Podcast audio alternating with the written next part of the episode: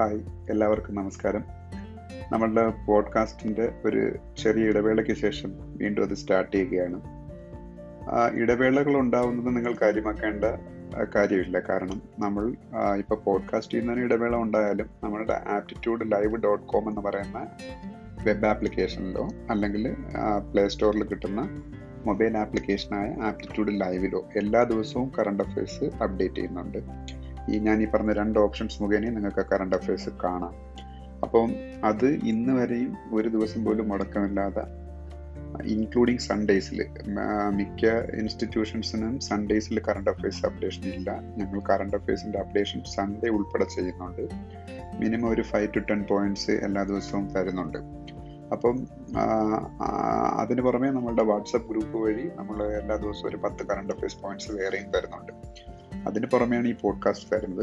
ഇപ്പോൾ ഈ പോഡ്കാസ്റ്റ് എന്തെങ്കിലും കാരണവശാൽ എന്തെങ്കിലും കാരണങ്ങൾ കൊണ്ട് ഡിലേ ആയാലും നിങ്ങൾ നമ്മളുടെ ആപ്പിൻ്റെ അകത്തുള്ള കറണ്ട് അഫയേഴ്സ് എല്ലാ ദിവസവും ഫോളോ ചെയ്യുക, അത് എഴുതിയെടുക്കുക. അത് വളരെ നന്നായിട്ടാണ്. നമ്മൾ അത് ആ പോയിൻറ്റ്സ് അതിൽ ആവശ്യമുള്ളത് മാത്രം ഇൻക്ലൂഡ് ചെയ്യുന്നുള്ള, ആവശ്യമില്ലാതെ വരുന്ന എല്ലാം എലിമിനേറ്റ് ചെയ്തിട്ട് ആവശ്യമുള്ളത് മാത്രം നോക്കിയാണ് ചെയ്യുന്നത്. അപ്പോൾ അതുകൊണ്ട് ആപ്പിലെ കറണ്ട് അഫയേഴ്സ് ഒപ്പം തന്നെ വാട്സപ്പ് ഗ്രൂപ്പുകളിൽ അപ്ഡേറ്റ് ചെയ്യുന്ന കറണ്ട് അഫയേഴ്സ് ഇത് ഒരിക്കലും മുടങ്ങത് മുടങ്ങരുത് പോഡ്കാസ്റ്റും മാക്സിമം ഞാൻ മുടങ്ങാതെ നോക്കാം.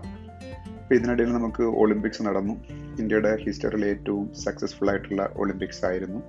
നമുക്കൊരു ഒളിമ്പിക്സിൽ നിന്ന് ഏറ്റവും കൂടുതൽ മെഡൽ കിട്ടുക എന്ന് പറയുന്നത് ഇപ്പോഴത്തെ ഒളിമ്പിക്സിലാണ്. ഏഴ് മെഡലുകൾ കിട്ടി. ഒരു ഗോൾഡ്, രണ്ട് സിൽവർ, അതുപോലെ നാല് ബ്രോൺസ്, അങ്ങനെ ഏഴ് മെഡലുകളാണ് കിട്ടിയത്. ചൈനയുടെയൊക്കെ മെഡൽ നേട്ടവുമായിട്ട് കമ്പയർ ചെയ്യുമ്പോൾ അതൊരു നേട്ടമേ അല്ല. പക്ഷേ ഇന്ത്യക്ക് ഇതൊരു വലിയ തുടക്കമാകും എന്ന് പ്രതീക്ഷിക്കാം. കാരണം ഇന്ത്യയുടെ ഒളിമ്പിക്സിൽ നൂറ്റി ഇരുപത്തിയഞ്ചോളം വർഷത്തെ ചരിത്രത്തിൽ ഇന്ത്യക്ക് ആദ്യമായിട്ടാണ് അത്ലറ്റിക്സിൽ ഒരു ഗോൾഡ് മെഡൽ കിട്ടുന്നത്. നീരജ് ചോപ്രയിലൂടെ ജാവലിൻ ത്രോയിൽ നമുക്ക് ഗോൾഡ് മെഡൽ കിട്ടി. അതുപോലെ മറ്റൊരു വലിയ നേട്ടം എന്ന് പറയുന്നത് ഇപ്പോൾ ഈ നീരജ് ചോപ്രയുടെ നേട്ടം ആണ് ഏറ്റവും വലിയ നേട്ടം. കാരണം അത്ലറ്റിക്സിൽ ഒരു മെഡൽ നേടുക നമുക്ക് അസാധ്യം എന്ന് കരുതിയിരുന്നതാണ്, ഒരു ബ്രോൺസ് മെഡൽ നേടുക പോലും. അപ്പോൾ ഗോൾഡ് എന്ന് പറയുന്നത് നമ്മുടെ ഡിസ്റ്റൻ്റ് ഡ്രീം, വിദൂര സ്വപ്നത്തിൽ പോലും ഇല്ലായിരുന്നു. അപ്പോൾ നമുക്കൊരു ഗോൾഡ് മെഡൽ തന്നെ കിട്ടി. അപ്പം ഡെഡിക്കേറ്റഡ് ആയിട്ടുള്ള ഒരു ട്രെയിനിങ്ങും ഒപ്പം മികച്ച പരിശീലന സൗകര്യങ്ങളും കോച്ചുമാരും ഒക്കെ ഉണ്ടെങ്കിൽ നമ്മളുടെ കായിക താരങ്ങൾക്കൊന്നും അപ്രാപ്യമല്ല തെളിയിക്കപ്പെട്ടിരിക്കുകയാണ്. അതുകൊണ്ട് അത്ലറ്റിക്സിലേക്ക് ഇനി സ്പോൺസേഴ്സിൻ്റെയും അതുപോലെ യങ്സ്റ്റേഴ്സിൻ്റെയും ഒരു പ്രവാഹം ഉണ്ടാവുമെന്ന് പ്രതീക്ഷിക്കാം. ഇപ്പോൾ ഫ്യൂച്ചറിൽ ഇനിയും നമുക്ക് അത്ലറ്റിക്സിൽ നിന്ന് ഒരുപാട് മെഡലുകൾ കിട്ടാനുള്ള സാധ്യതയുണ്ട്. പിന്നെ ഏറ്റവും വലിയ സന്തോഷമുണ്ടായ ഒരു കാര്യം, ഫോർട്ടി വൺ ഇയേഴ്സിന് ശേഷം ഇന്ത്യയുടെ ഏറ്റവും പോപ്പുലർ ആയിരുന്ന ഒരു ഗെയിമുണ്ട് ഒരു കാലഘട്ടത്തിൽ. ഇപ്പോൾ ക്രിക്കറ്റാണ് ഏറ്റവും പോപ്പുലർ എങ്കിലും ക്രിക്കറ്റ് പോപ്പുലർ ആകുന്നതിന് മുമ്പ് തുടർച്ചയായി നമുക്ക് ഒളിമ്പിക്സിൽ ഗോൾഡ് മെഡലുകൾ നേടിത്തന്ന ഇന്ത്യയുടെ നാഷണൽ ഗെയിം എന്ന് വിശേഷിപ്പിക്കപ്പെട്ടിരുന്ന ഗെയിമാണ് ഹോക്കി. ആ ഹോക്കിയിൽ നമുക്ക് നാൽപ്പത്തി ഒന്ന് വർഷത്തിന് ശേഷം ഒരു ബ്രോൺസ് മെഡൽ കിട്ടിയിരിക്കുന്നു. ഇപ്പോൾ വേൾഡ് റാങ്കിങ്ങിൽ നമ്മുടെ മൂന്നാം സ്ഥാനത്താണ്. നമുക്ക് മുന്നിൽ ഓസ്ട്രേലിയയും ബെൽജിയവും മാത്രമേ ഉള്ളൂ. ആ റാങ്കിങ്ങിനെ മൂന്നാം റാങ്കിങ്ങിനെ സാധൂകരിക്കുന്ന രീതിയിൽ മൂന്നാം സ്ഥാനം തന്നെ നമുക്ക് ഒളിമ്പിക്സിൽ കിട്ടി. അപ്പോൾ അടുത്ത ഒളിമ്പിക്സിൽ നമുക്ക് വലിയ നേട്ടങ്ങൾ ഈ മേഖലയിലെല്ലാം ഉണ്ടാവും. ഒപ്പം തന്നെ അതിഥി അശോകിനെ പോലുള്ള താരങ്ങൾ, നിങ്ങൾ ഒരുപക്ഷെ കേട്ടിട്ട് പോലും ഇല്ലായിരിക്കും. അതിഥി അശോക് അവർ ഗോൾഫിൽ ഇരുന്നൂറാം സ്ഥാനത്താണ് വേൾഡിൽ. വേൾഡിൽ ഇരുന്നൂറാം സ്ഥാനത്തുള്ള അവർക്ക് ഒരു മെഡൽ സാധ്യതയും കൽപ്പിച്ചിരുന്നില്ലെങ്കിൽ പോലും അവസാന നിമിഷം വരെ അവർ മെഡൽ കണ്ടൻഷനിലുണ്ടായിരുന്നു. പിന്നീട് നാലാം സ്ഥാനത്ത് ഫിനിഷ് ചെയ്തു. അതുകൊണ്ട് ബ്രോൺസ് മെഡൽ നഷ്ടപ്പെട്ടു. അപ്പം അങ്ങനെ നഷ്ടപ്പെട്ട മെഡലുകളുടെ കണക്കെടുക്കുകയാണെങ്കിൽ ഒത്തിരി ഉണ്ട്.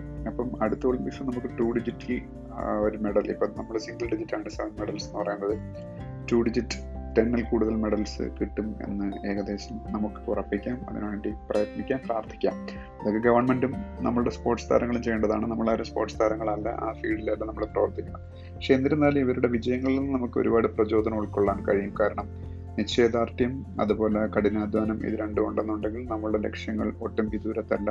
ആ ലക്ഷ്യങ്ങൾ പൂർത്തീകരിക്കുക എന്ന് പറയുന്നത് വലിയ ആയാസം ഉണ്ടെങ്കിൽ പോലും അസാധ്യമല്ല എന്ന് ഇത്തരം പ്രകടനങ്ങൾ കൂടി തെളിയിക്കപ്പെട്ടിരിക്കുകയാണ്.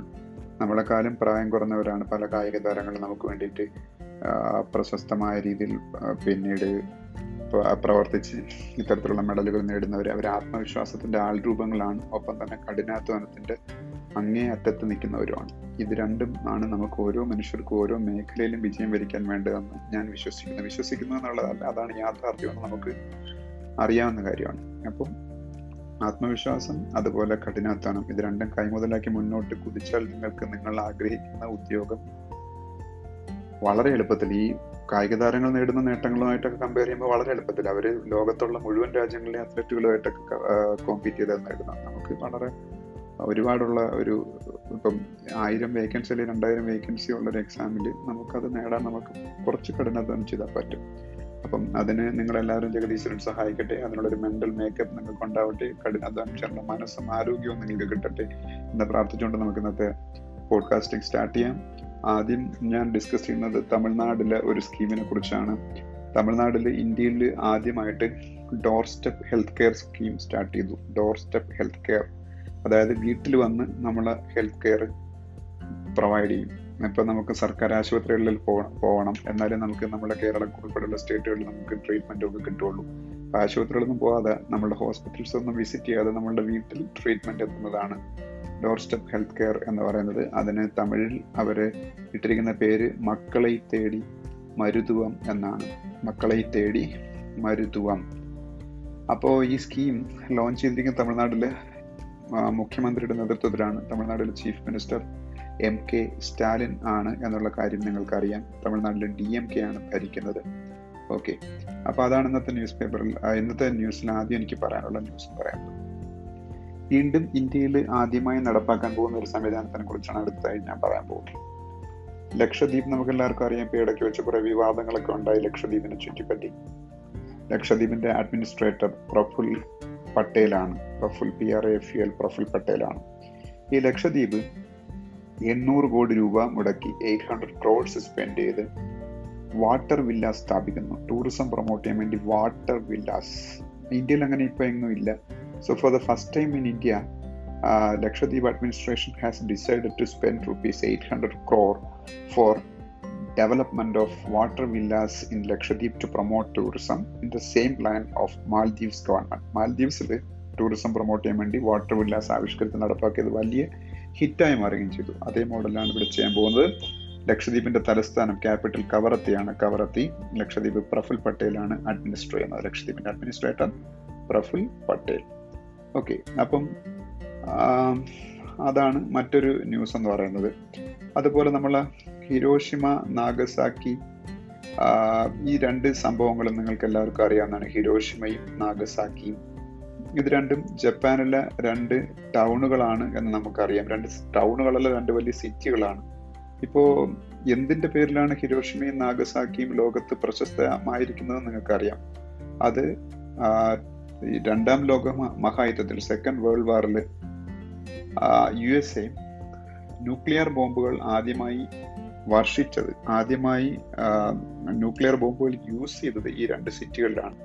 ഈ രണ്ട് സിറ്റികളിൽ ന്യൂക്ലിയർ ബോംബ് യൂസ് ചെയ്തതിൻ്റെ ഫലമായും വലിയ നാശനഷ്ടങ്ങൾ ഉണ്ടാവുകയും അതോടുകൂടി ജപ്പാൻ രണ്ടാം ലോക മഹായുദ്ധത്തിൽ സെക്കൻഡ് വേൾഡ് വാറിൽ പരാജയപ്പെട്ടതായി സമ്മതിക്കുകയും ചെയ്തു.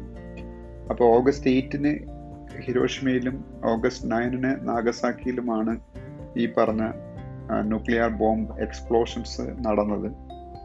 അതുകൊണ്ട് ഓഗസ്റ്റ് എയ്റ്റ് ഹിരോഷിമ ഡേ ആയിട്ടും ഓഗസ്റ്റ് നയൻ നാഗസാക്കി ഡേ ആയിട്ടും വേൾഡിൽ ഈ വാറിന് എഗെയിൻസ്റ്റ് ആയിട്ടും അതുപോലെ ഇതുപോലുള്ള ന്യൂക്ലിയർ ആംസിന് എഗെയിൻസ്റ്റ് ആയിട്ടും ഉള്ളൊരു ഡേ ആയിട്ട് സെലിബ്രേറ്റ് ചെയ്യുന്നുണ്ട്. അപ്പോൾ August nine Nagasaki day, August eight Hiroshima day. ഹിരോഷിമയിൽ യു എസ് എ ഇട്ട ബോംബിൻ്റെ പേര് ലിറ്റിൽ ബോയ് എന്നാണ്, ലിറ്റിൽ ബോയ്. നാഗ നാഗസാക്കിയിൽ ഇട്ടതിൻ്റെ പേര് ഫാറ്റ് മാൻ എന്നുമാണ്, ഫാറ്റ് മാൻ. ഓക്കെ, അതുപോലെ അടുത്തായിട്ട് നമ്മൾ ഡിസ്കസ് ചെയ്യാൻ പോകുന്നത് യു എൻ എയ്ഡ്സ് എന്ന് പറയുന്ന ഓർഗനൈസേഷൻ്റെ ഒരു റാങ്കിങ് ആണ്. യു എൻ എയ്ഡ്സിൻ്റെ റാങ്കിങ്ങിൽ ഇന്ത്യ മുപ്പത്തിരണ്ടാം സ്ഥാനത്താണ്. India is in the thirty second position. എന്ത് റാങ്കിങ്ങിലാണെന്ന് വെച്ചാൽ കോവിഡ് നയൻറ്റീനെ ഫൈറ്റ് ചെയ്യുന്നതിന് ഇന്നവേറ്റീവ് സൊല്യൂഷൻസ് കണ്ടെത്തുന്നതിൻ്റെ റാങ്കിങ്ങിൽ, കോവിഡ് നയൻറ്റീനെ ഫേസ് ചെയ്യുന്നതിന് വേണ്ടിയിട്ട് ഇന്നവേറ്റീവ് സൊല്യൂഷൻസ് കണ്ടെത്തുന്നതിൻ്റെ ബേസിലുള്ള റാങ്കിങ്ങിൽ ഇന്ത്യ വേൾഡിൽ മുപ്പത്തി രണ്ടാമത്തെ സ്ഥാനത്താണ്. ഒന്നാം സ്ഥാനത്ത് ആരെന്ന് അറിഞ്ഞിരിക്കുകയാണ്? യുണൈറ്റഡ് സ്റ്റേറ്റ്സ് ഓഫ് അമേരിക്കയാണ്. ഫസ്റ്റ് പൊസിഷനിൽ യു എസ് എ ആണ്. അതുപോലെ ഇന്ത്യയുടെ ഐ എസ് ആർ ഒയും യു എസ് എയുടെ നാസയും ചേർന്ന് ഒരു സാറ്റലൈറ്റ് ഇപ്പോൾ കമ്പൈൻഡ് ആയിട്ട് ഡെവലപ്പ് ചെയ്യുന്നുണ്ട്. ഇന്ത്യയുടെ ഐ എസ് ആർ ഒയും നാസ യു എസിൻ്റെ നാസയും ചേർന്ന് ജോയിൻ്റ് ആയിട്ട് ഡെവലപ്പ് ചെയ്യുന്ന സാറ്റലൈറ്റിൻ്റെ പേര് അറിഞ്ഞിരിക്കണം, നിസാർ എന്നാണ്. N I S A R, NISAR. NASA I S R O synthetic aperture radar എന്നുള്ളതിൻ്റെ ഷോർട്ട് ഫോമാണ് നാസ, നിസാർ എന്ന് പറയുന്നത്. NASA I S R O synthetic aperture radar, NISAR. ഇപ്പം NASA I S R O synthetic aperture radar NISAR mission എന്ന് പറഞ്ഞൊരു joint വെഞ്ചറാണ് between NASA and I S R O to co-develop and launch a dual frequency synthetic aperture radar on an earth observation satellite. ഒരു earth observation satellite ഉപയോഗിച്ചായിരിക്കും ഈ radar launch ചെയ്യാൻ പോകുന്നത്. അതിനു വേണ്ടിയിട്ടാണ് ഈ ഒരു joint venture between NASA and I S R O. Okay, അത് ഈ ടൂ തൗസൻഡ് ട്വൻറ്റി ത്രീയിലും ഇപ്പം ഇനിയിപ്പോൾ വരാൻ പോകുന്ന ടൂ തൗസൻഡ് ട്വൻറ്റി ടു ആണ്. ടൂ തൗസൻഡ് ട്വൻറ്റി ത്രീയിൽ അത് ലോഞ്ച് ചെയ്യും എന്ന് ആണ് പറഞ്ഞിരിക്കുന്നത്. അതുപോലെ ഇന്ത്യയിലെ ദേശീയ വനിതാ കമ്മീഷൻ, അതാണ് N C W, national commission for women. N C W അല്ലെങ്കിൽ നാഷണൽ കമ്മീഷൻ ഫോർ വിമൻ്റെ ചെയർപേഴ്സൺ രേഖ ശർമ്മയാണ്, രേഖ ശർമ്മ. ഈ രേഖ ശർമ്മയ്ക്ക് N C W national commission for വിമൻ്റെ ചെയർപേഴ്സണായിട്ടുള്ള പൊസിഷൻ ടു ഇയേഴ്സിലേക്കും കൂടെ സോറി ത്രീ ഇയേഴ്സിലേക്കും കൂടെ എക്സ്റ്റെൻഡ് ചെയ്ത് കൊടുത്തു. മൂന്ന് വർഷം കൂടെ എക്സ്റ്റെൻഡ് ചെയ്തിരിക്കുകയാണ് രേഖ ശർമ്മയുടെ നാഷണൽ കമ്മി കമ്മീഷൻ ഫോർ വിമൻ പൊസിഷനിലെ ചെയർപേഴ്സൺ സ്ഥാനം. ഓക്കെ, അതുപോലെ ഞാനിനി പറയാൻ പോകുന്നത് മറ്റ് ഒന്ന് രണ്ട് ഡേയ്സിനെ കുറിച്ചാണ്. ഒരു ഡേ ഓഗസ്റ്റ് നയൻ, ഞാൻ ഓൾറെഡി പറഞ്ഞു നാഗസാക്കിയുടെയാണ് ഓഗസ്റ്റ് നയൻ. ഓഗസ്റ്റ് നയൻ അതുപോലെ international day of worlds indigenous പീപ്പിളുമാണ്.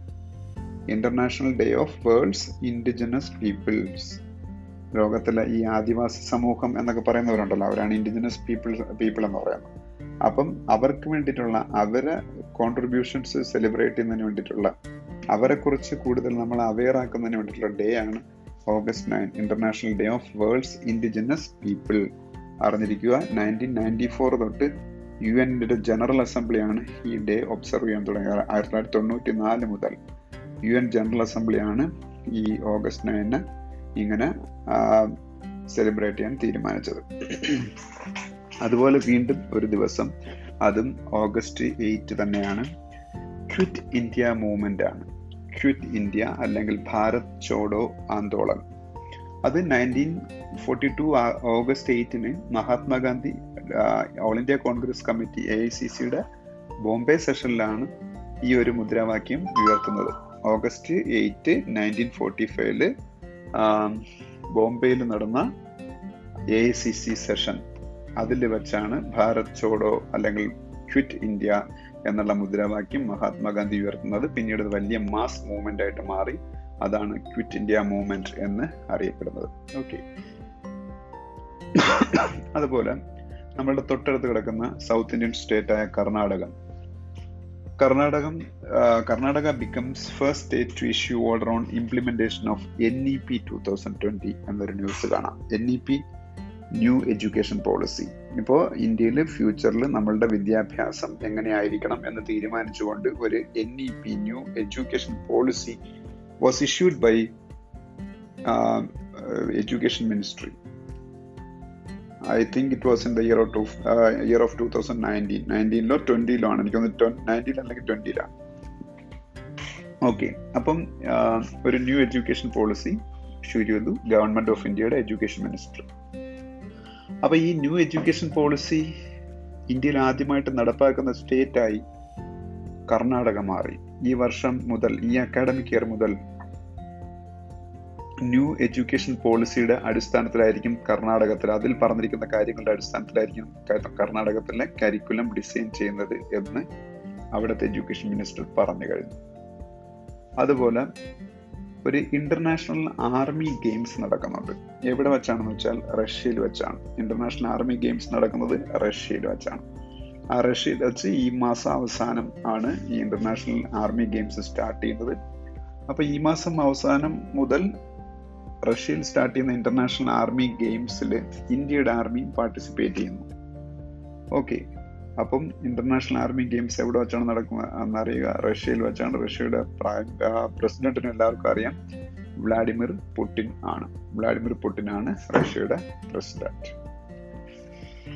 അതുപോലെ ഇന്ത്യയിൽ ഹോം മിനിസ്ട്രി ഇംപ്ലിമെന്റ് ചെയ്ത ഒരു സംഭവമാണ് C C T N S എന്ന് പറയുന്നത്.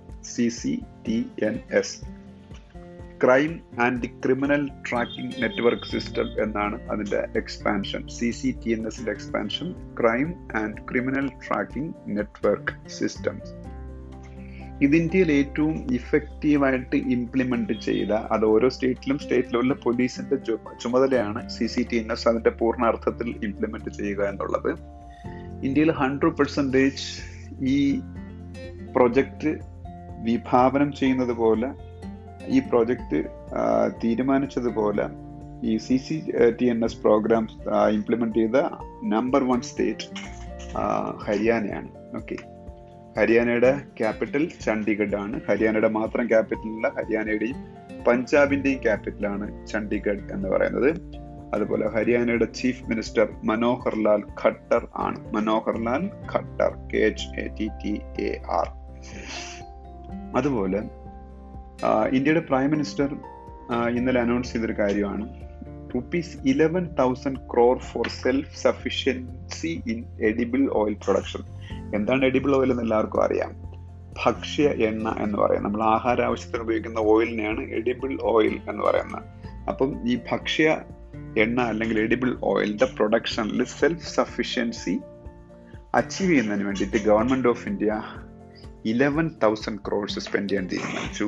Government of India will invest or spend eleven thousand crores of rupees for getting self sufficiency in edible oil production എന്നാണ് അദ്ദേഹം പറഞ്ഞിരിക്കുന്നത്. അദ്ദേഹം എപ്പോഴാണ് അത് പറഞ്ഞതെന്ന് വെച്ചാൽ പി എം കിസാൻ എന്ന് പറഞ്ഞൊരു സ്കീമുണ്ട്, അതും കർഷകർക്ക് വേണ്ടിയിട്ടുള്ളതാണ്. പി എം കിസാൻ സ്കീം, പ്രധാനമന്ത്രി കിസാൻ സമ്മാൻ നിധി എന്നുള്ളതിൻ്റെ ഷോർട്ട് ഫോമാണ് പി എം കിസാൻ സ്കീം. പ്രധാനമന്ത്രി കിസാൻ സമ്മാൻ നിധി, ഈ സ്കീമിൽ ജോയിൻ ചെയ്തിട്ടുള്ള ഫാമേഴ്സിന് ഓരോ വർഷവും ആറായിരം രൂപ വീതം, സിക്സ് തൗസൻഡ് റുപ്പീസ് വീതം അവരുടെ അക്കൗണ്ടിലേക്ക് ഗവൺമെൻറ് ക്രെഡിറ്റ് ചെയ്ത് കൊടുക്കുക. അത് മൂന്ന് ഇൻസ്റ്റാൾമെൻ്റ് ആയിട്ടാണ്, ഓരോ ഇൻസ്റ്റാൾമെൻറ്റും ടു തൗസൻഡ് റുപ്പീസ് വെച്ച് മൂന്ന് ഇൻസ്റ്റാൾമെൻ്റ് ആയിട്ട്. അപ്പോൾ ഈ വർഷത്തെ ഒരു ഇൻസ്റ്റാൾമെൻറ്റ് ടു തൗസൻഡ് റുപ്പീസ് ഒമ്പതേ മുക്കാൽ കോടി ഇന്ത്യൻ ഫാമേഴ്സിന് അദ്ദേഹം ഇപ്പോൾ സ്പെൻഡ് ചെയ്ത് സോറി സെൻഡ് ചെയ്ത് കൊടുത്തു. ഏകദേശം പത്തൊമ്പതിനായിരത്തി അഞ്ഞൂറ് കോടി രൂപയാണ് ഗവൺമെൻറ് ഈ ഒരു എമൗണ്ട് അവരുടെ അക്കൗണ്ടിലേക്ക് ക്രെഡിറ്റ് ചെയ്യുന്നതിന് വേണ്ടിയിട്ട് ചിലവാക്കുക. ആ സ്കീമിൻ്റെ പേര് പി എം കിസാൻ എന്നാണ്, പ്രധാനമന്ത്രി കിസാൻ സമ്മാൻ നിധി. ഓക്കെ, ഇനി നമ്മൾ അടുത്ത മറ്റു കുറച്ച് കാര്യങ്ങളിലേക്ക് പോവുകയാണ്. ഇൻ്റർനാഷണൽ ഫ്രണ്ട്ഷിപ്പ് ഡേ, അതിൽ ഓരോ സ്ഥലങ്ങളിലും ഫ്രണ്ട്ഷിപ്പ് ഡേ സെലിബ്രേറ്റ് ചെയ്യുന്ന ഡേറ്റ്സിലൊക്കെ ഡിഫറൻസ് ഉണ്ട്. നമുക്ക് ഇന്ത്യയുടെ കാര്യം നോക്കാം. ഇന്ത്യയിൽ ഫ്രണ്ട്ഷിപ്പ് ഡേ സെലിബ്രേറ്റ് ചെയ്യുന്നത്, സൗഹൃദ ദിനം സെലിബ്രേറ്റ് ചെയ്യുന്നത് ഫസ്റ്റ് സൺഡേ ഓഫ് ഓഗസ്റ്റിലാണ്. ഓഗസ്റ്റിൽ വരുന്ന ആദ്യത്തെ സൺഡേ, ഓഗസ്റ്റിൽ വരുന്ന ആദ്യത്തെ ഞായറാഴ്ച എന്നാണെന്ന് നോക്കും. അതെന്നാണോ അന്നാണ് ഇന്ത്യയിലെ ഫ്രണ്ട്ഷിപ്പ് ഡേ സെലിബ്രേറ്റ് ചെയ്യുന്നത്. ഓക്കെ, അത് അത്രയും അറിഞ്ഞാൽ മതി, മറ്റു കാര്യങ്ങൾ അതിൽ പറയാനില്ല. ഫ്രണ്ട്ഷിപ്പ് ഡേ എന്ന് പറയുമ്പോൾ ഫ്രണ്ട്സിന് നമുക്കെല്ലാവർക്കും ഭയങ്കര ഇഷ്ടമാണ്. ആ ഫ്രണ്ട്സിനോടുള്ള സൗഹൃദം സൂചിപ്പിക്കുന്നതിന് വേണ്ടിയിട്ട് ആണ് ഫ്രണ്ട്ഷിപ്പ് ഡേയിൽ അങ്ങോട്ടും ഇങ്ങോട്ടും എല്ലാവരും പ്ലസ് എൻട്രീസൊക്കെ പിന്നീട് കൈമാറാറുണ്ട്. ഓക്കെ, അടുത്തായിട്ട് പറയാനുള്ളത് ഒരു സിംഗപ്പൂർ ബേസ്ഡ് ബാങ്കിനെ കുറിച്ചാണ്. അവർക്ക് ഇന്ത്യയിലും ഓപ്പറേഷൻസ് ഉള്ളതാണ്. ഡി ബി എസ് ബാങ്ക് എന്നാണ് എൻ്റെ പേര്, ഡി ബി എസ് ബാങ്ക്. ഈ D B S bank Financial times എന്ന് പറയുന്ന ഒരു ന്യൂസ് പേപ്പറുണ്ട്, വളരെ വേൾഡ് ഫേമസ് ആയിട്ടുള്ള ഒരു എക്കണോമിക് ന്യൂസ് പേപ്പറാണ് financial Times. U S A based ആണ്. ഈ ഫിനാൻഷ്യൽ ടൈംസിൻ്റെ ഒരു പബ്ലിക്കേഷനാണ് ദ ബാങ്കർ എന്ന് പറയുന്ന പബ്ലിക്കേഷൻ. ദ ബാങ്കർ എന്ന് പറയുന്നത് വളരെ പ്രസ്റ്റീജിയസ് ആയിട്ടുള്ളൊരു മാഗസിനാണ്. അവർ ലോകത്തിലെ മോസ്റ്റ് ഇന്ന innovative in digital banking, digital banking സെക്ഷനിൽ ലോകത്തിലെ ഏറ്റവും ഇന്നവേറ്റീവ് ആയിട്ടുള്ള ബാങ്കായിട്ട് ഡി ബി എസിനെ സെലക്ട് ചെയ്തത്. സിംഗപ്പൂർ ബേസ്ഡ് ബാങ്കാണ് C D B S D B S അടുത്തായിട്ട് SEBI, securities and exchange board of ഇന്ത്യയുടെ ചില ഡിസിഷൻസിനെ കുറിച്ചാണ് പറയാൻ പോകുന്നത്. നിങ്ങൾ ഒരു പക്ഷേ കേട്ടിട്ടുണ്ടായിരിക്കാം, കുറച്ച് പേര് കേട്ടിട്ടില്ലായിരിക്കാം. ആർ ഇ ഐ ടി എന്ന് പറയുന്ന സംഭവം. R E I T real estate investment trust. R E I T real estate investment trust ആണ്. അതുപോലെ ഇൻവിറ്റ് എന്ന് പറയുന്ന വേറൊരു സംഭവമുണ്ട്, I N V I T, InvIT, infrastructure investment trust, അതാണ് ഇൻവിറ്റ്. അപ്പോൾ R I T real estate investment trust, InvIT infrastructure investment trust. ഇവര് രണ്ടുപേരും ആർ ഇ ഐ ടി ആണെങ്കിലും ഇൻവിറ്റ് ആണെങ്കിലും സ്പെഷ്യൽ പർപ്പസ് ആയിട്ട് നമുക്ക് മണിയൊക്കെ ഇൻവെസ്റ്റ് ചെയ്യാൻ താല്പര്യമുള്ള ആൾക്കാരാണെന്നുണ്ടെങ്കിൽ നമുക്ക് സ്റ്റോക്ക് മാർക്കറ്റിൽ ഇൻവെസ്റ്റ് ചെയ്യുന്ന പോലെ ഇൻവെസ്റ്റ് ചെയ്യാൻ പറ്റുന്ന ചില ഫണ്ടുകളാണ് ആർ ഇ ഐ ടി എന്നും ഇൻവിറ്റ് എന്നൊക്കെ പറയുന്നത്. പക്ഷേ ഇതിൽ മുമ്പ് റീറ്റെയിൽ ഇൻവെസ്റ്റേഴ്സിനും റീറ്റെയിൽ ഇൻവെസ്റ്റേഴ്സ് എന്ന് പറയുമ്പോൾ നമ്മളെപ്പോലെ അഞ്ചോ പത്തോ ഷെയർസ് മാത്രം വാങ്ങുന്നതാണ് റീറ്റെയിൽ ഇൻവെസ്റ്റേഴ്സ്. അവർക്ക് റീറ്റെയിൽ ഇൻവെസ്റ്റേഴ്സിന് ഇവരുടെ ഇൻവിറ്റ്സിലും ആർ ഇ ഐ ടിയിലും ഇൻവെസ്റ്റ് ചെയ്യാൻ പറ്റുന്ന എമൗണ്ട് അമ്പതിനായിരം തൊട്ട് ഒരു ലക്ഷം രൂപ വരെ വേണമായിരുന്നു മിനിമം. ആ എമൗണ്ട് നമുക്ക് ഇൻവെസ്റ്റ് ചെയ്യാനുണ്ടെങ്കിലേ നമുക്ക് ഈ ഇതിൽ ഇൻവെസ്റ്റ് ചെയ്യാൻ പറ്റുള്ളായിരുന്നു, ഇൻവിറ്റ്സിലും ആർ ഇ ഐ ടിയിലും. പക്ഷേ ഈ അമ്പതിനായിരം രൂപ തൊട്ട് ഒരു ലക്ഷം രൂപ വരെ വേണമെന്നുള്ള സ്റ്റിപ്പുലേഷൻ ഇടയ്ക്ക് മാറ്റി എടുത്ത് മാറ്റി ഇപ്പം മിനിമം പതിനായിരം രൂപ മുതൽ നമുക്ക് ഇൻവിറ്റ്സും ആർ ഇ ഐ ടിസും ബൈ ചെയ്യാം. പതിനായിരം രൂപ മുതൽ പതിനായിരം രൂപ മുതൽ പതിനയ്യായിരം രൂപ വരെയാണ് ഇഷ്യൂ പ്രൈസ് എന്ന് പറയുന്നത് ഒരു യൂണിറ്റിന്. ഓക്കെ ആയിരിക്കണമെന്നാണ്. അപ്പം മുമ്പ് അത് അമ്പതിനായിരം രൂപ മുതൽ ഒരു ലക്ഷം രൂപ വരെ ആയിരുന്നു. അതിപ്പം സാധാരണക്കാർക്ക് എല്ലാവർക്കും അത് ആക്സസ് ചെയ്യാൻ പറ്റില്ല എന്നുള്ളത് കൊണ്ടാണ് നമ്മൾ ഇപ്പം ഇങ്ങനൊരു തീരുമാനം സെബി എടുക്കാൻ കാരണം എന്ന് പറയുന്നത്. SEBI, securities and exchange board of India, Indian share മാർക്കറ്റിന്റെ റെഗുലേറ്ററാണ് SEBI, security securities and exchange board of India. അടുത്തായിട്ട് നമ്മൾ ഡിസ്കസ് ചെയ്യാൻ പോകുന്നത് ഡിഫ് ഡിഫ് എക്സ്പോയെ കുറിച്ചാണ്. ഡിഫ് ഡി എഫ് ഡിഫൻസ് എന്നുള്ളതിൻ്റെയാണ് ഡിഫ് എന്ന് പറയുന്നത്. D F ഡിഫ് expo, defence expo. അത് ഇന്ത്യയിൽ ഇന്ത്യയുടെ മിനിസ്ട്രി ഓഫ് ഡിഫൻസ് നടത്തുന്ന ഏറ്റവും വലിയ എക്സിബിഷനാണ്. ഏറ്റവും വലിയ എക്സിബിഷനാണ് മിനിസ്ട്രി ഓഫ് ഡിഫൻസിൻ്റെ ഡിഫ് എക്സ്പോ എന്ന് പറയുന്നത്. കഴിഞ്ഞ വർഷം അത് ഉത്തർപ്രദേശിൻ്റെ ക്യാപിറ്റലായ ലക്നൌവിൽ വെച്ചാണ് നടത്തിയത്. കഴിഞ്ഞ വർഷം അത് ഉത്തർപ്രദേശിൻ്റെ ക്യാപിറ്റലായ ലക്നൌവിൽ വെച്ചാണ് നടത്തിയത്. ഇപ്രാവശ്യം അവർ നടത്താൻ പോകുന്നത് ഗാന്ധിനഗറിൽ വെച്ചാണ്. ഗാന്ധിനഗർ എല്ലാവർക്കും അറിയാം, ഗുജറാത്തിൻ്റെ ക്യാപിറ്റലാണ്. ഗുജറാത്തിൻ്റെ ക്യാപിറ്റലായ ഗാന്ധിനഗറിൽ വെച്ചായിരിക്കും ഈ എഡിഷൻ ഓഫ് ഡിഫൻസ് എക്സ്പോ എന്ന് പറയുന്നത്. ഓക്കെ, അപ്പോൾ അതും അറിഞ്ഞിരിക്കേണ്ട ഒരു പോയിന്റാണ്. ഇത് കഴിയുമ്പോൾ നമ്മൾ അറിയേണ്ട മറ്റൊരു കാര്യം, professor C R Rao centenary gold medal എന്ന് പറയുന്നൊരു അവാർഡുണ്ട്. Professor C R Rao centenary gold medal. ഈ പ്രൊഫസർ സി ആർ റാവുവിൻ്റെ ഓർമ്മ നിലനിർത്തുന്നതിന് വേണ്ടിയിട്ടാണ് ഈ അവാർഡ് ഏർപ്പെടുത്തിയത്.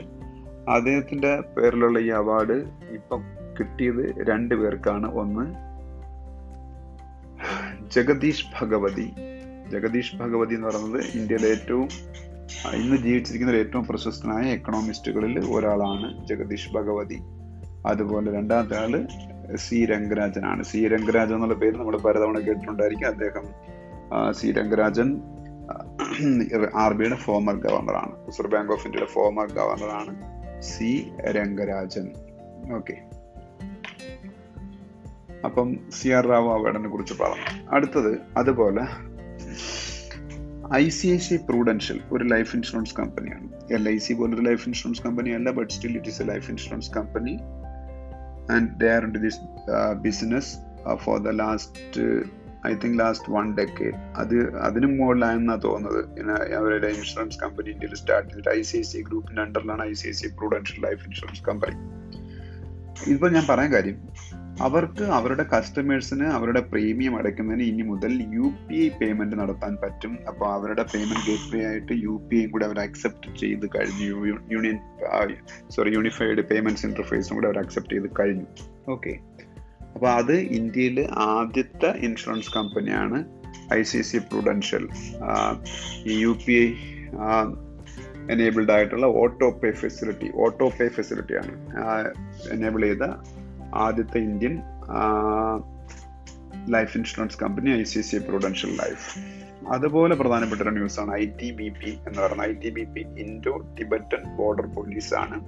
I T B P Indo Tibetan border police എന്ന് പറയുന്നത് ചൈനയുമായിട്ടുള്ള ഇന്ത്യയുടെ L A C line of actual കൺട്രോളൊക്കെ പ്രൊട്ടക്ട് ചെയ്യുന്ന ആൾക്കാരാണ് I T B P. It is a paramilitary force in India and it's biggest paramilitary force. India's biggest paramilitary force is C R P F, central reserve police force.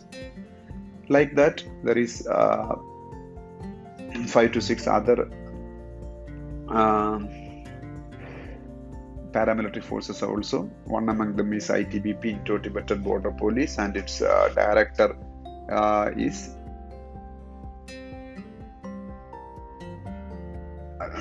അതിന്റെ director S S Deswal ആണ്. S S Deswal S S Deswal D S W A L S S Deswal ആണ് D S W A L S S Deswal ആണ് I T B പിയുടെ director.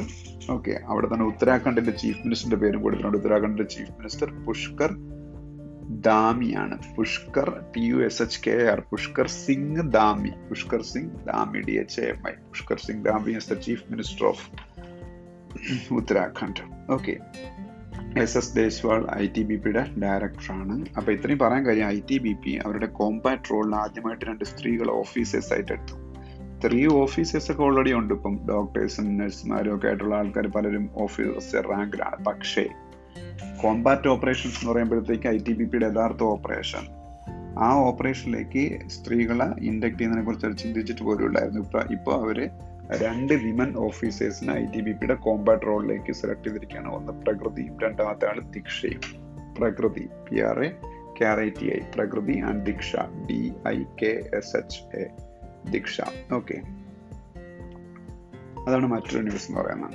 ഇത് കഴിയുമ്പോൾ നമ്മൾ മനസ്സിലാക്കേണ്ട വേറൊരു news, banks get three more months to implement R B S current account rules എന്നുള്ളൊരു news കാണാം. Banks get three more months to implement R B I's current account rules. അതെന്താണെന്ന് ചോദിച്ചാൽ, ഒരേ ബാങ്കിൽ തന്നെ കറണ്ട് അക്കൗണ്ടും സി സി അക്കൗണ്ട് അല്ലെങ്കിൽ O D അക്കൗണ്ടും ഉള്ള ഒരുപാട് ആൾക്കാരുണ്ട്. സി സി അക്കൗണ്ട് എന്ന് പറയുമ്പോൾ ക്യാഷ് ക്രെഡിറ്റ് അക്കൗണ്ട് എന്ന് പറയും, ഒ ഡി അക്കൗണ്ട് എന്ന് പറയുമ്പോൾ ഓവർ ഡ്രാഫ്റ്റ് അക്കൗണ്ട് എന്ന് പറയും. അപ്പം ക്യാഷ് ക്രെഡിറ്റ് അക്കൗണ്ട് അല്ലെങ്കിൽ O D account over draft അക്കൗണ്ടൊക്കെ മെയിൻറ്റെയിൻ ചെയ്തുകൊണ്ട് കറണ്ട് അക്കൗണ്ടും കൂടെ കൊണ്ടുപോകുന്ന ആൾക്കാർ പലരും ഉണ്ട് എന്ന് ആർ ബി ഐക്കും മറ്റ് ബാങ്കുകളിനൊക്കെ നന്നായിട്ട് അറിയാവുന്ന കാര്യമാണ്. അപ്പോൾ ഇതൊരു അൺഡ്യൂ സ്ട്രെസ് നമ്മളുടെ ബാങ്കിങ് സിസ്റ്റത്തിൽ ഉണ്ടാക്കുന്നുണ്ട്. കാരണം ഇപ്പോൾ കോടികളുടെ കടം ഓ ഡി ആയിട്ട് എടുത്തിട്ടു. ഓ ഡി എന്ന് പറയുമ്പോൾ ഓവർ ഡ്രാഫ്റ്റ് ഫെസിലിറ്റി, നമ്മുടെ അക്കൗണ്ടിലുള്ളതിനേക്കാളും ക്യാഷ് നമുക്ക് ബിസിനസ് പർപ്പസിന് എടുക്കാൻ വേണ്ടി സഹായിക്കുന്ന ഒരു ഫെസിലിറ്റിയാണ് കറണ്ട് അക്കൗണ്ടുമായിട്ട് ബന്ധപ്പെട്ട് വരുന്ന O D facility, over draft facility അല്ലെങ്കിൽ ക്യാഷ് ക്രെഡിറ്റ് എന്നൊക്കെ പറയാം. അപ്പോൾ നമുക്ക് ഒരു ട്വൻറ്റി ഫൈവ് ലാക്സോ അതിൽ കൂടുതലോ ഒക്കെ ഇപ്പോൾ സപ്പോസ് ഉണ്ടെന്ന് കരുതിക്കോ ഒരു ഓ ഡി. അപ്പം നമ്മൾ ആ ഓടി പൂർണ്ണമായിട്ട് എടുത്തു. എടുത്തതിന് ശേഷം എനിക്കാണെങ്കിൽ തിരിച്ചടയ്ക്കാതിരിക്കാം. തിരിച്ചടയ്ക്കാതെ ഞാൻ എൻ്റെ കറണ്ട് അക്കൗണ്ട് വഴി എല്ലാ ട്രാൻസാക്ഷൻസും ചെയ്തുകൊണ്ടിരുന്നാൽ ബാങ്കിൽ നിന്ന് എടുത്ത നമ്മളുടെ ഓഡി അക്കൗണ്ട് അവിടെ ഐഡിലായിട്ട് കിടക്കും. അത് എൻ പി ആവും, നോൺ പെർഫോമിങ് അസെറ്റ് ആവും, കിട്ടാക്കടം ആവും. അപ്പോൾ അതേ സമയത്ത് മറുവശത്ത് നമ്മളുടെ കറണ്ട് അക്കൗണ്ട് ഓപ്പറേറ്റ് ചെയ്തുകൊണ്ടിരിക്കുകയാണ്. ഈ ഒരു പ്രശ്നം പരിഹരിക്കാൻ വേണ്ടി ആർ ബി ഐ എടുത്തൊരു തീരുമാനമാണ് ഓ ഡി ഫെസിലിറ്റി അല്ലെങ്കിൽ ക്യാഷ് ക്രെഡിറ്റ് ഫെസിലിറ്റി അവൈൽ ചെയ്യുന്ന ആൾക്കാർക്ക് ഒരു കാരണവശാലും കറണ്ട് അക്കൗണ്ട് ആ ബാങ്കിന്റെ ബ്രാഞ്ചിൽ കൊടുക്കേണ്ട ആവശ്യമില്ല, ആ കറണ്ട് അക്കൗണ്ട് ക്ലോസ് ചെയ്തേക്കുമെന്നാണ് പറഞ്ഞിരിക്കുന്നത്.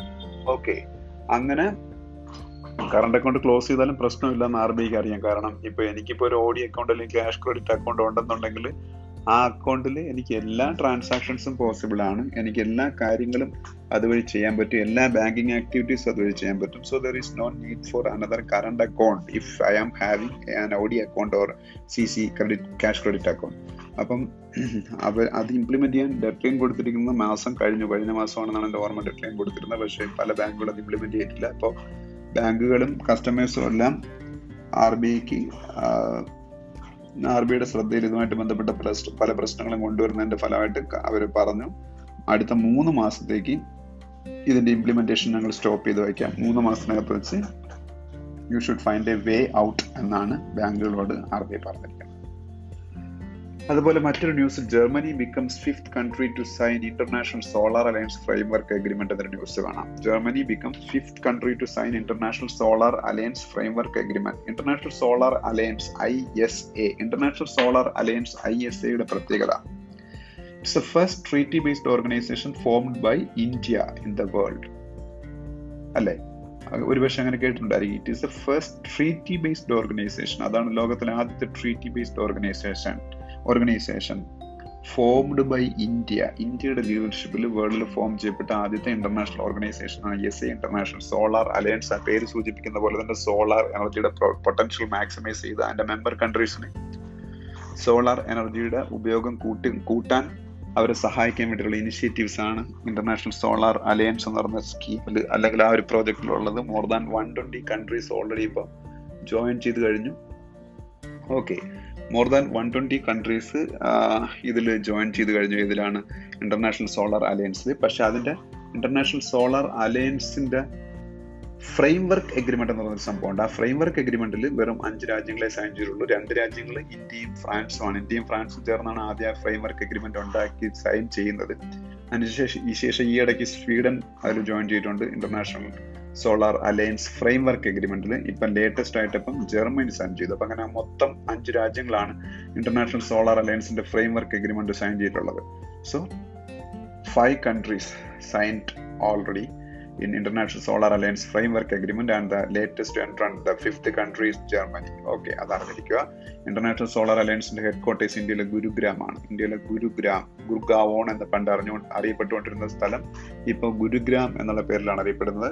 അപ്പോൾ ഇന്റർനാഷണൽ സോളാർ അലയൻസിന്റെ ഹെഡ്ക്വാർട്ടേഴ്സ് ഗുരുഗ്രാം ആണ്. അതുപോലെ national handloom day August seven. National handloom day എന്ന് പറയുന്നത് കൈത്തറി ഉൽപ്പന്നങ്ങൾ നമ്മൾ ഉപയോഗിക്കേണ്ടതിൻ്റെ ആവശ്യകതയെക്കുറിച്ച് ഇന്ത്യക്കാരെ ബോധ്യപ്പെടുത്താൻ. കാരണം ഒരു കാലഘട്ടത്തിൽ നമ്മളുടെ ഇൻഡിപെൻഡൻസ് സ്ട്രഗിൾ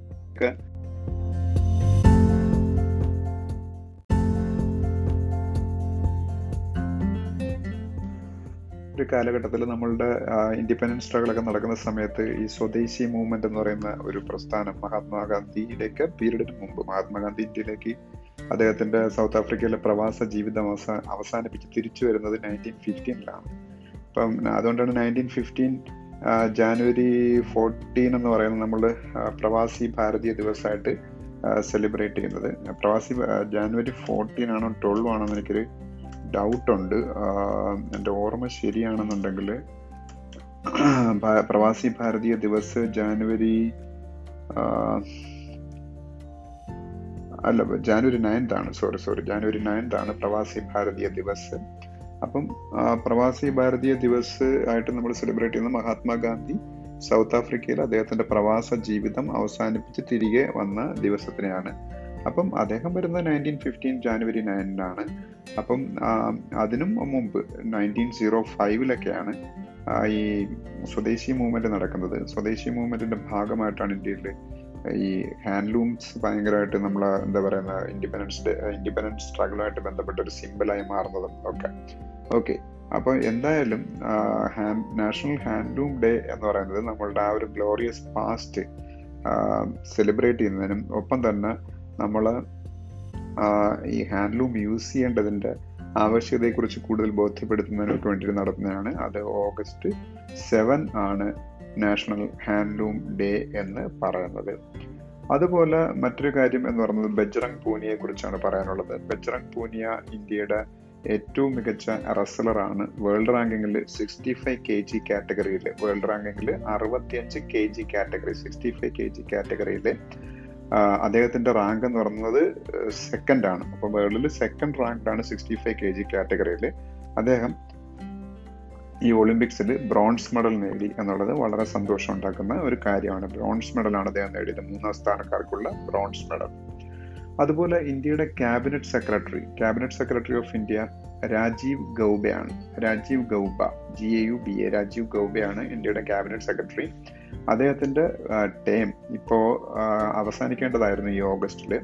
പക്ഷേ അദ്ദേഹത്തിൻ്റെ ടേം ടു ഇയേഴ്സിലും കൂടെ ഇയേഴ്സിലേക്കും കൂടെ എക്സ്റ്റെൻഡ് ചെയ്ത് കൊടുത്തു മോഡി ഗവൺമെൻറ്. അതൊരു വലിയ ന്യൂസ് ആയിട്ടുണ്ട്. അപ്പോൾ ഇനി രണ്ട് വർഷം കൂടെ നമ്മൾ അറിഞ്ഞിരിക്കുക.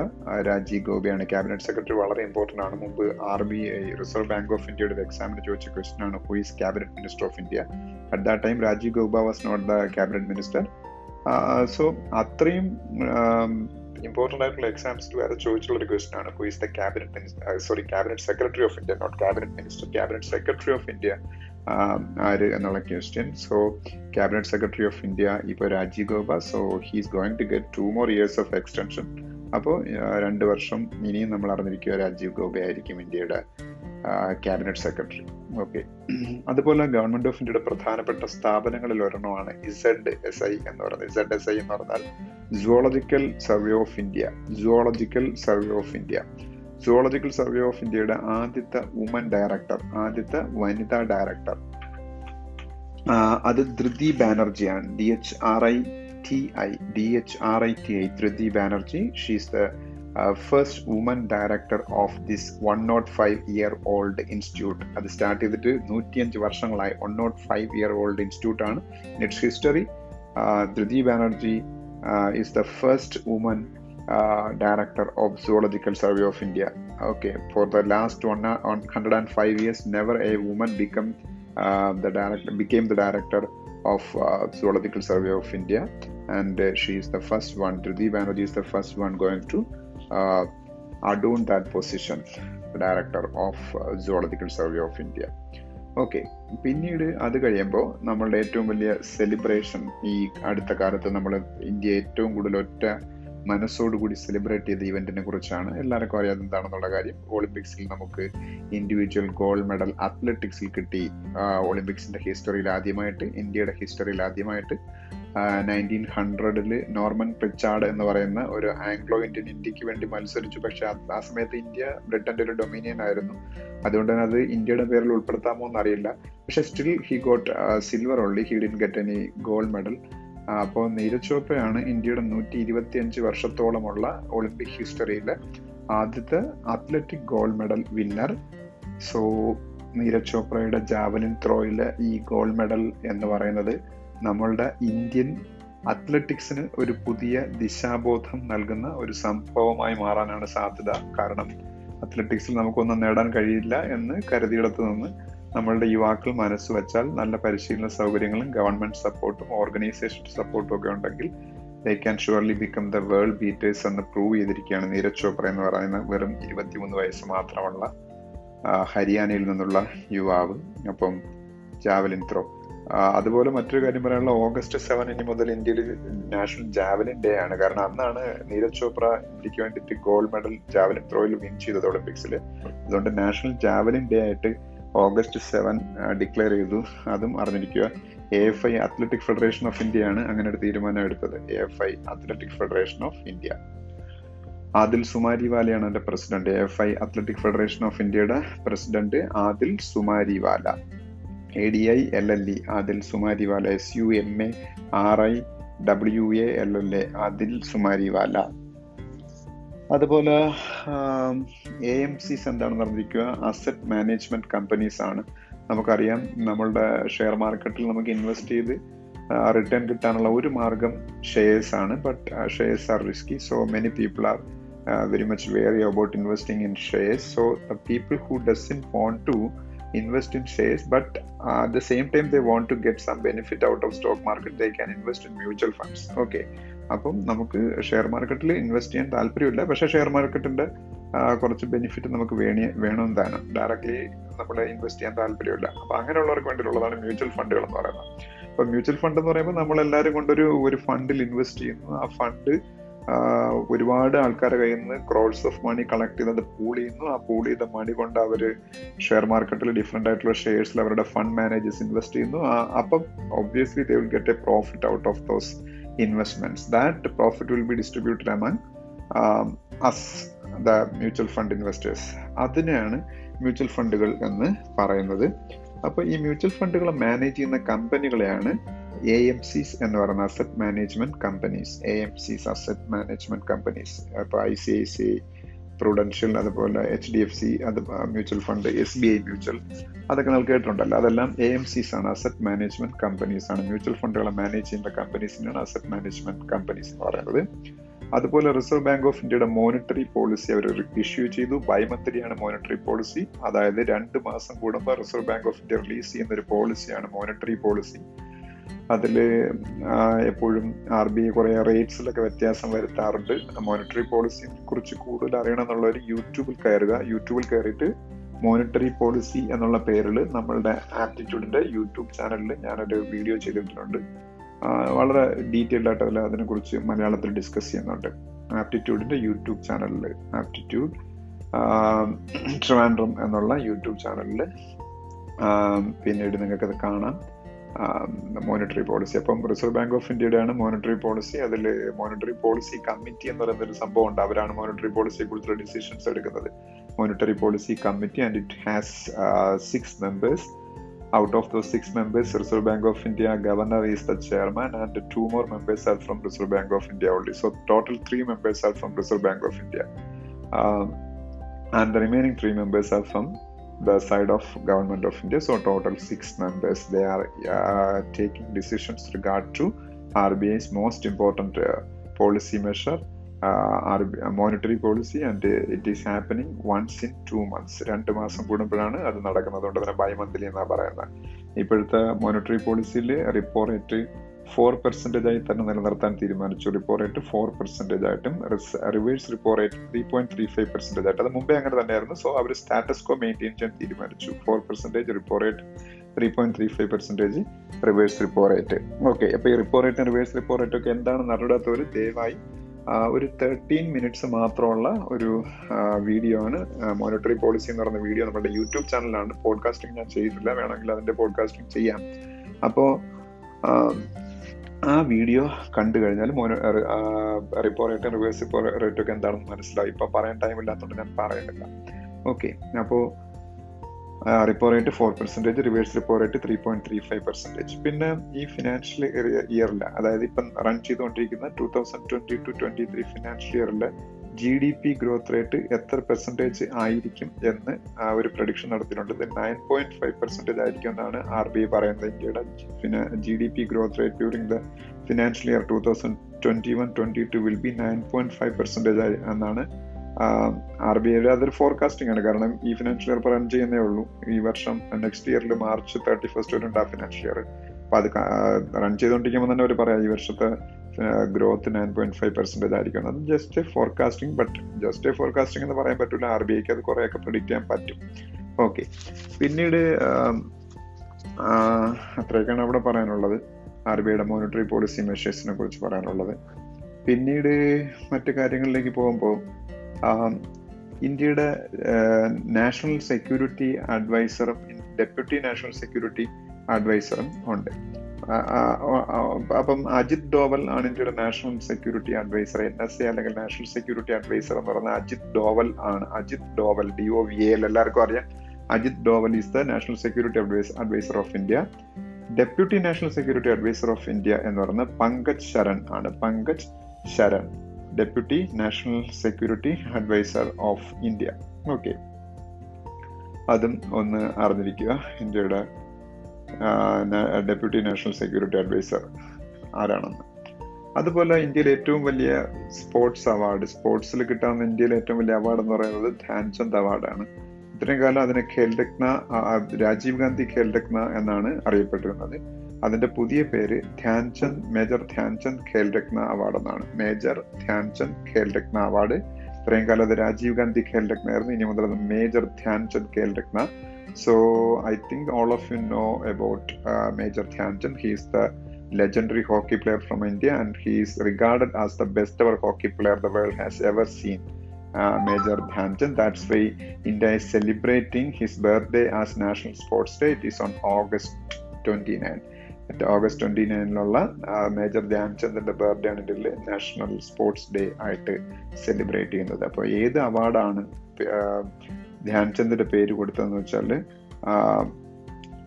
രാജീവ് ഗാന്ധി ഖേൽരത്ന അവാർഡിനാണ് ആ പേര് കൊടുത്തത്. ഓക്കെ, അത് പേര് മാറ്റി ധ്യാൻചന്ദ് അവാർഡ് എന്ന് ആക്കിയത്. പിന്നീട് മറ്റു കാര്യങ്ങളിലേക്ക് പോകുമ്പോൾ നമുക്ക് ഡിസ്കസ് ചെയ്യാനുള്ള മറ്റൊരു കാര്യം എന്ന് പറയുന്നത് സയ്യദ് തൽവാർ എന്ന് പറയുന്ന ഒരു വാർ ഗെയിമിനെ കുറിച്ചാണ്, അല്ലെങ്കിൽ ഒരു നേവൽ എക്സർസൈസിനെ കുറിച്ചാണ്. Syed Z A Y E D, Syed Talwar, T L W A R. Syed Talwar എന്നുള്ള പേരിൽ നടന്ന നേവൽ എക്സർസൈസ് ഏതൊക്കെ രാജ്യങ്ങൾ തങ്ങളിലാണ് നടന്നതെന്ന് വെച്ചാൽ ഇന്ത്യയും യു എയും ചേർന്നാണ് നടന്നത്. ഇന്ത്യയും യു എയും തമ്മിലാണ് സയ്യദ് തൽവാർ എന്ന് പറയുന്ന നേവൽ എക്സർസൈസ് നടന്നത്. അത് അബുദാബിയിൽ വെച്ചാണ് നടന്നത്, അബുദാബിയിൽ വെച്ച്. അതുപോലെ world lion day, world lion day എന്ന് പറയുന്നത് ഓഗസ്റ്റ് ടെൻ ആണ്. ഓഗസ്റ്റ് ടെൻ ആണ് വേൾഡ് ലയൺ ഡേ. അപ്പോൾ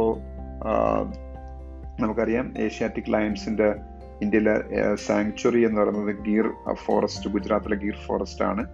അപ്പോൾ ഈ ലയണിൻ്റെ പ്രൊട്ടക്ഷനെ കുറിച്ച്, അതുപോലെ ലയണിനെ സംരക്ഷിക്കേണ്ടതിൻ്റെ ആവശ്യകതയെക്കുറിച്ചും ഒക്കെ നമ്മളെ ഓർമ്മപ്പെടുത്തുന്നതിന് വേണ്ടിയിട്ടാണ് August ten world lion day ആയിട്ട് സെലിബ്രേറ്റ് ചെയ്യുന്നത്. ഓക്കെ, അപ്പോൾ ഗിർ ഫോറസ്റ്റ് അറിഞ്ഞിരിക്കുക. അതുപോലെ നരേന്ദ്രമോദി ഇന്ത്യയുടെ ആദ്യത്തെ പ്രൈം മിനിസ്റ്ററായി മാറി യു എൻ സെക്യൂരിറ്റി കൗൺസിലിൽ അധ്യക്ഷം വഹിക്കുന്ന U N security council U N S C U N security കൗൺസിലിൽ അധ്യക്ഷ പദവിയിൽ ചെയർമാൻ പദവിയിൽ ഇരുന്ന് അഡ്രസ്സ് ചെയ്ത ഇന്ത്യയുടെ ഫസ്റ്റ് പ്രൈം മിനിസ്റ്ററാണ് നരേന്ദ്രമോദി. അതിപ്പോൾ ഒരു മാസത്തേക്ക് ഇന്ത്യക്കാണ് യു എൻ സെക്യൂരിറ്റി കൗൺസിലിൻ്റെ ചെയർമാൻഷിപ്പ്, ഫ്രാൻസ് ആണ് ഇന്ത്യക്ക് അത് കൈമാറിയത്. അപ്പോൾ അതിൻ്റെ ഭാഗമായിട്ടാണ് നരേന്ദ്രമോദി യു എൻ സെക്യൂരിറ്റി കൗൺസിലിൽ ഒരു മീറ്റിംഗ് ചെയർ ചെയ്തത്. അപ്പോൾ ആ മീറ്റിങ്ങിൽ റഷ്യൻ പ്രസിഡന്റ് വ്ളാഡിമിർ പുടിൻ, അതുപോലെ കെനിയൻ പ്രസിഡന്റ് പങ്കെടുത്തു. കുറേ പ്രസിഡന്റുമാരെ പേര് പറയുന്നുണ്ട്. കെനിയയുടെ പ്രസിഡന്റ് ആയിരുന്നെന്ന് അറിഞ്ഞിരിക്കുക. ഒരു ആഫ്രിക്കൻ കൺട്രിയാണ് കെനിയ. കെനിയയുടെ പ്രസിഡന്റ് ഉഹുറു കെന്യാത്തയാണ്. U H U R U U H U R U Uhuru Kenyatta K E N Y A T T A Uhuru U H U R U Uhuru Kenyatta K E N Y A T T A. Okay, അത് അറിഞ്ഞിരിക്കുക. അത് കഴിയുമ്പോൾ James ആൻഡേഴ്സിനെ കുറിച്ച് ഒരു ന്യൂസാണ്. James ആൻഡേഴ്സിനായിരുന്നു, ഞാൻ പറഞ്ഞിടേണ്ട ആവശ്യമില്ല, ഇത് കേൾക്കുന്ന മിക്ക ഉള്ളവർക്കും ജെയിംസ് ആൻഡേഴ്സിനെ അറിയാമായിരിക്കും. ഇംഗ്ലണ്ടിൻ്റെ ഏറ്റവും മികച്ച ഫാസ്റ്റ് ബൗളറാണ്, ക്രിക്കറ്റ് അല്ല ബൗളറാണ് ജെയിംസ് ആൻഡേഴ്സൺ. അദ്ദേഹത്തിന് ഇപ്പോൾ എന്ത് റെക്കോർഡാണ് കിട്ടിയെന്ന് എല്ലാവർക്കും അറിയാം. ടെസ്റ്റ് ക്രിക്കറ്റിൽ ഏറ്റവും കൂടുതൽ വിക്കറ്റ് നേടിയ ബൗളേഴ്സിൻ്റെ ലിസ്റ്റിംഗ് ലിസ്റ്റിൽ ഒന്നാം സ്ഥാനത്ത് ശ്രീലങ്കയുടെ മുരളീധരനും രണ്ടാം സ്ഥാനത്ത് ഓസ്ട്രേലിയയുടെ ഷെയ്ൻ വാണും മൂന്നാം സ്ഥാനത്ത് ഇന്ത്യയുടെ അനിൽ കുംബ്ലെയുമായിരുന്നു. അനിൽ കുംബ്ലെയുടെ അഞ്ഞൂറ്റി പത്തൊമ്പത് സോറി അറുന്നൂറ്റി പത്തൊമ്പത് six hundred and nineteen wickets എന്നുള്ള നേട്ടം ബ്രേക്ക് ചെയ്ത് മൂന്നാം സ്ഥാനത്തേക്ക് ജെയിംസ് ആൻഡേഴ്സൺ എത്തുന്ന കാഴ്ചയാണ് കഴിഞ്ഞ ആഴ്ചയിൽ ഇന്ത്യയും ഇംഗ്ലണ്ടും തമ്മിലുള്ള ഫസ്റ്റ് ക്രിക്കറ്റ് ടെസ്റ്റിൽ കണ്ടത്. So it's a big news. So he is the third all time highest wicket taker in test cricket. He overtook Anil Kumble's achievement. Uh, Anil Kumble was having six hundred nineteen wickets in test cricket and uh, James Anderson took on more and uh, he got uh, so total six hundred twenty wickets and uh, rose to the third position in the bowler standing. Okay, in the test cricket. All അപ്പം all എല്ലാ എന്താ പറയുന്ന ഒന്നാം സ്ഥാനത്ത് മുരളീധരൻ, രണ്ടാം സ്ഥാനത്ത് Shane Warne, മൂന്നാം സ്ഥാനത്ത് ജെയിംസ് ആൻഡേഴ്സൺ. അടുത്തായിട്ട് നാഷണൽ ജാവലിൻ ഡേ ആയിട്ട് ഓഗസ്റ്റ് സെവൻ സെലിബ്രേറ്റ് ചെയ്യുന്ന കാര്യം ഞാൻ പറഞ്ഞു. അതെന്താണ് കാര്യം എന്ന് ഞാൻ പറഞ്ഞായിരുന്നു. ഓഗസ്റ്റ് ഓഗസ്റ്റ് സെവനാണ് ഇന്ത്യൻ അത്ലറ്റിക്സിലെ ആദ്യത്തെ ഗോൾഡ് മെഡൽ നീരജ് ചോപ്ര ഇന്ത്യക്ക് വേണ്ടി നേടിയത്. അതുകൊണ്ടാണ് അങ്ങനെ അത് സെലിബ്രേറ്റ് ചെയ്യുന്നത്. ഓക്കെ, പിന്നീട് വിനേഷ് ഫോഗട്ട് നിങ്ങളൊക്കെ കേട്ടിട്ടുള്ള ഒരു ഇന്ത്യൻ സ്പോർട്സ് താരമാണ്. റെസ്ലിംഗ് ആണ് അവരുടെ മെയിൻ ഐറ്റം എന്ന് പറയുന്നത്. അപ്പോൾ റെസ്ലിംഗിൽ ഇന്ത്യയുടെ മെഡൽ പ്രതീക്ഷയായിരുന്നു. വേൾഡ് ചാമ്പ്യൻഷിപ്പിലൊക്കെ ഇന്ത്യക്ക് വേണ്ടി മെഡൽ നേടുകയും ചെയ്തു. പക്ഷേ ഒളിമ്പിക്സ് അവർക്ക് മെഡലൊന്നും കിട്ടിയില്ല. അവരുടെ ഒളിമ്പിക്സുമായിട്ട് ബന്ധപ്പെട്ട് ഉള്ള പെരുമാറ്റം വളരെ മോശമായിരുന്നു എന്നുള്ള കണ്ടെത്തലിന്റെ അടിസ്ഥാനത്തിൽ ഇന്ത്യൻ കായിക താരങ്ങൾക്കൊപ്പം പരിശീലിക്കാൻ പോലും അവർ കൂട്ടാക്കിയില്ല. ഒളിമ്പിക് വില്ലേജിൽ അവർ താമസിക്കാൻ കൂട്ടാക്കിയില്ല. അത്തരത്തിലുള്ള പെരുമാറ്റം മൂലം അവരെ wrestling federation of India W F I suspend ചെയ്തു. വിനേഷ് ഫോഗട്ടിനെ വിനേഷ് ഫോഗട്ടിനെ സസ്പെൻഡ് ചെയ്തു.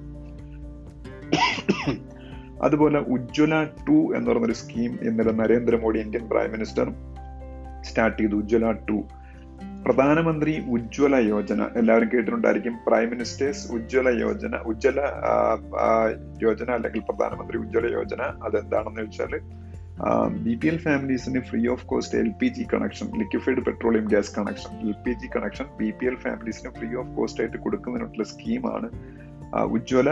ഇപ്പൊ ഈ ഉജ്ജ്വല ടു എന്ന് പറയുന്ന സ്കീം എന്താണെന്ന് വെച്ചാൽ മൈഗ്രന്റ് ലേബേഴ്സ്, ഇപ്പൊ നമുക്കറിയാം നമ്മുടെ കേരളത്തിൽ ഒരുപാട് ബംഗാളികളും അസാമികളും ഒക്കെ താമസിക്കുന്നുണ്ട്.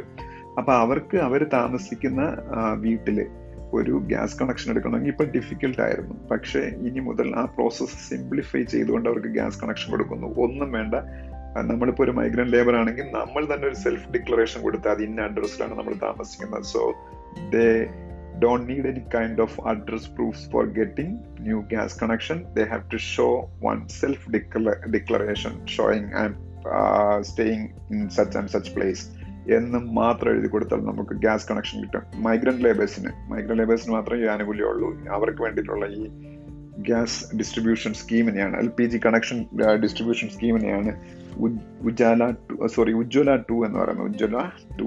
അതുപോലെ ഒരു കാര്യം കൂടെ പറഞ്ഞ് നമുക്ക് ഈ പോഡ്കാസ്റ്റിംഗ് സ്റ്റോപ്പ് ചെയ്യാം. ലോക്സഭയിൽ ഇന്നലെ ഒരു ബില്ല് പാസ് ചെയ്തു. എന്താണ് ആ ബില്ലെന്ന് പറഞ്ഞാൽ അത് one twenty seventh constitution amendment ബില്ലാണ് ബില്ലാണിപ്പോൾ അതിനിപ്പോൾ രാജ്യസഭയിലും കൂടെ പാസ്സായാലേ അത് നിയമമാവുള്ളൂ. ഷുവറായിട്ടും അത് നിയമമാകും. കാരണം Uh, all opposition parties are supporting one hundred twenty-seventh constitution അമെൻമെന്റ് ബിൽ. അതുകൊണ്ട് തന്നെ രാജ്യസഭയിലും അത് പാസ്സാക്കാനൊരു പാടുമില്ല. മറ്റൊന്നും അല്ല, അതെന്താണെന്ന് വെച്ചാൽ ഒ ബി സിസിന് പുതുതായിട്ട് കണ്ടെത്താനും ഒ ബി സിസിന് ആരാണ് എന്ന് ഡിസൈഡ് ചെയ്യാനൊക്കെയുള്ള അവകാശം ഇത്രയും കാലം സ്റ്റേറ്റുകൾക്കുണ്ടായിരുന്നു. പക്ഷേ സുപ്രീം കോർട്ട് ഓഫ് ഇന്ത്യ ഇടയ്ക്ക് സ്റ്റേറ്റുകളുടെ അവകാശം എടുത്ത് മാറ്റിയിട്ട് പറഞ്ഞു സെൻട്രൽ ഗവൺമെന്റിന് മാത്രമേ O B Cs other backward caste ആരാണെന്ന് കണ്ടെത്താനുള്ള അവകാശമുള്ളൂ എന്ന്. അതിന് കാരണമായത് മറാത്ത റിസർവേഷനാണ്. മഹാരാഷ്ട്രയിലെ ശിവസേനയുടെ നേതൃത്വത്തിലുള്ള ഗവൺമെന്റ് അവിടുത്തെ കമ്മ്യൂണിറ്റിയായ മറാത്ത കമ്മ്യൂണിറ്റിക്ക് ഒ ബി സി സ്റ്റാറ്റസ് കൊടുത്തതിനെ ക്വസ്റ്റ്യൻ ചെയ്ത് സുപ്രീം കോടതിയിൽ സമർപ്പിച്ച ഹർജിയിലാണ് സുപ്രീം കോടതി ഇപ്രകാരം ഒരു തീരുമാനമെടുത്തത്. അങ്ങനെ മറാത്ത റിസർവേഷൻ അത് ക്യാൻസൽ ചെയ്യുകയും ചെയ്തു സുപ്രീം കോടതി. അപ്പം ഇത് വലിയ ബുദ്ധിമുട്ട് പല സ്റ്റേറ്റുകളിലും ഒ ബി സി കമ്മ്യൂണിറ്റീസിനും ഉണ്ടാകുന്നുണ്ട്. അതുകൊണ്ട് ഈ ഒ ബി സി ആരാണെന്ന് ഐഡന്റിഫൈ ചെയ്യാനുള്ള റൈറ്റ് സ്റ്റേറ്റുകൾക്ക് വീണ്ടും തിരികെ കൊടുക്കുന്നതിന് വേണ്ടിയിട്ടുള്ള ബില്ലാണ് വൺ ട്വന്റി സെവൻത് കോൺസ്റ്റിറ്റ്യൂഷൻ അമെൻമെന്റ് ബിൽ എന്ന് പറഞ്ഞാൽ എന്നുള്ളത് യുനാനിമസ് ആയി ലോക്സഭയിൽ പാസ്സായി. It will be passed in Rajya Sabha also because no opposition parties are opposing this bill, so all are um, giving approval to this bill unanimously, so it is very easy to uh, pass the next hurdle also in uh, I mean in Rajya Sabha. അപ്പോൾ അതുകൊണ്ട് ഇത് ഉറപ്പായിട്ട് one twenty seven constitutional അമെൻമെന്റ് bill നിലവിൽ വരും. Okay, ഇതെന്തിനുള്ളതാണെന്ന് ഞാൻ പറഞ്ഞത്. അപ്പോൾ ഇത്രയാണ് നമ്മുടെ ഇന്നത്തെ പോഡ്കാസ്റ്റ് എന്ന് പറയുന്നത്. ലെങ്ത് ഇത്തിരി കൂടുതലാണ്. നന്നായി കുറച്ച് കാലം കൊണ്ട് നമ്മൾ ഡിസ്കസ് ചെയ്യുന്നതുകൊണ്ടാണ്. നന്നായിട്ട് പഠിക്കുക, നന്നായിട്ട് എല്ലാവരും കേട്ട് നോട്ടൊക്കെ എഴുതിയെടുത്ത് പഠിക്കുക. മത്സര പരീക്ഷകളാണ് വരുന്നത്. നേരത്തെ പറഞ്ഞ പോലെ ഒളിമ്പിക്സിൽ മെഡൽ നേടാൻ, അത്ലറ്റിക്സിൽ ഗോൾഡ് മെഡൽ നേടാനൊക്കെ ഒരിക്കലും കഴിയില്ലെന്ന് കരുതിയിരുന്നൊരു കാലത്ത് നിന്ന് നമ്മളുടെ ഒരു ഇന്ത്യൻ യൂത്ത് അത് നേടിയിരിക്കുകയാണ്. അപ്പം യൂത്ത് വിചാരിച്ചാൽ നടക്കാത്ത ഒരു കാര്യമില്ല. അതിനുവേണ്ടിയിട്ടുള്ളൊരു focus, determination and hard work that together will fetch you your um, uh, your എന്താ പറയുന്നത്, നിങ്ങളുടെ ഡ്രീംസ് അത് നിങ്ങളുടെ കയ്യിലേക്ക് കൊണ്ടുതരും. Okay, so work really hard and stay focused. Okay, thank U.